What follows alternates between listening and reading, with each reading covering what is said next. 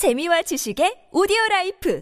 팟빵 안녕하세요. 군사돋보기입니다. 이번 전쟁이 설마 설마 하다가 정말로 일어났고 그 이후의 모든 상황들도 설마 그러겠어 하다가 진짜로 일어났다는 점을 생각해보면 아무리 러시아가 이번 전쟁에 핵무기를 사용하는 것까지는 어렵다 해도 절대 이에 대한 감시를 게을리할 수 없습니다. 지금처럼 우크라이나가 압도적으로 러시아군에 비해 유리할수록 오히려 더 그런데요. 역시나 러시아가 잠수함을 통해 핵미사일을 발사할지 모른다는 정황이 또다시 포착되었습니다. 현지 시각 11월 28일 여러 OSINT 보도에 따르면 최근 미국이 공격 원잠의 감시 활동을 두배 2배 이상 늘리고 있으며 그 원인은 러시아의 전략 원잠 수중 활동이 크게 증가했기 때문이라는 것이 알려졌는데요. 수중에서 핵미사일을 투발할 수 있는 러시아 전략 원잠을 막기 위한 가장 근본적인 방법은 이들을 항구에서부터 조용히 들키지 않게 미행하다가 불미스러운 행동을 보일 경우 즉시 격침시켜버리는 hunter killer 작전을 성공시키는 것입니다. 러시아가 전략 원잠으로 끝끝내 결국 핵미사일을 발사하려 한다면 미국은 이를 확실히 막아낼 수 있을까요? 전문가는 아니지만 해당 분야의 정보를 조사 정리했습니다. 본의 아니게 틀린 부분이 있을 수 있다는 점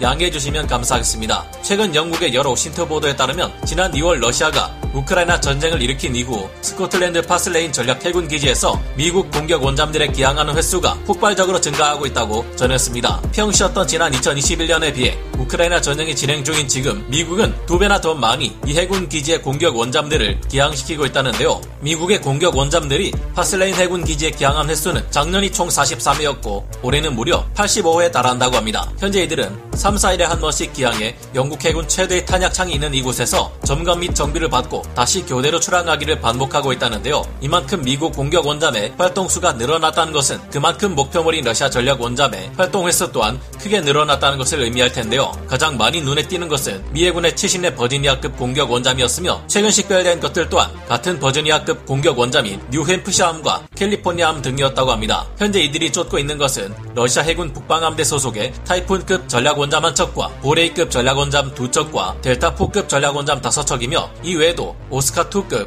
순항 미사일 원잠이 세 척 있어 그 수가 꽤 많은 상황이라고 합니다. 이 때문에 미 해군은 현재 최소 10척 이상의 자국 공격 원잠을 항시 북해와 북극해에서 활동하는 러시아 해군 북방함대 잠수함의 주변에 전개시키고 있는 것으로 추정되는데요. 미 해군의 공격 원잠들을 도와 영국 해군의 아스튜트급 공격 원잠들 또한 함께 러시아 전략 원잠을 은밀히 추격하는 임무를 수행 중이라고 합니다. 미 해군은 1991년 소련이 붕괴된 이후 더 이상 대양에서 미 해군을 상대할 수 있는 적국이 전무해졌기에 이때부터는 상대국의 연안에서 작전을 실시하는 개념에 따라 핵추진 잠수함들을 운영해 왔는데요. 버지니아급 잠수함은 이런 새로운 개념에 따라 연안에서의 작전에 특화된 공격 원잠이며 너무 비싸 단 세 척밖에 실전 배치되지 않은 시울프급 공격 원잠보다는 저렴하게 개발된 공격 원잠입니다. 버지니아급 공격 원잠은 소음을 억제하면서도 최대 20노트의 빠른 속도로 잠항할 수 있으며 거센 조류와 파도가 몰아치는 상황에서도 호버링을 유지할 수 있음은 물론 인치 단위로 잠수함을 섬세하게 이동시키는 것이 가능한 굉장한 항해 성능을 가지고 있습니다. 다른 잠수함들이 보통 초도함에서 드러난 문제점들을 바로잡기 위해 1년여간 보완하는 작업을 진행 후 실전 배치되는 것과 달리 버지니아급은 완성도가 처음부터 높아 문제점이 드러나지 않은 편이었고 덕분에 거의 즉시 전력화됨으로써 미 해군에 큰 만족을 주었는데요.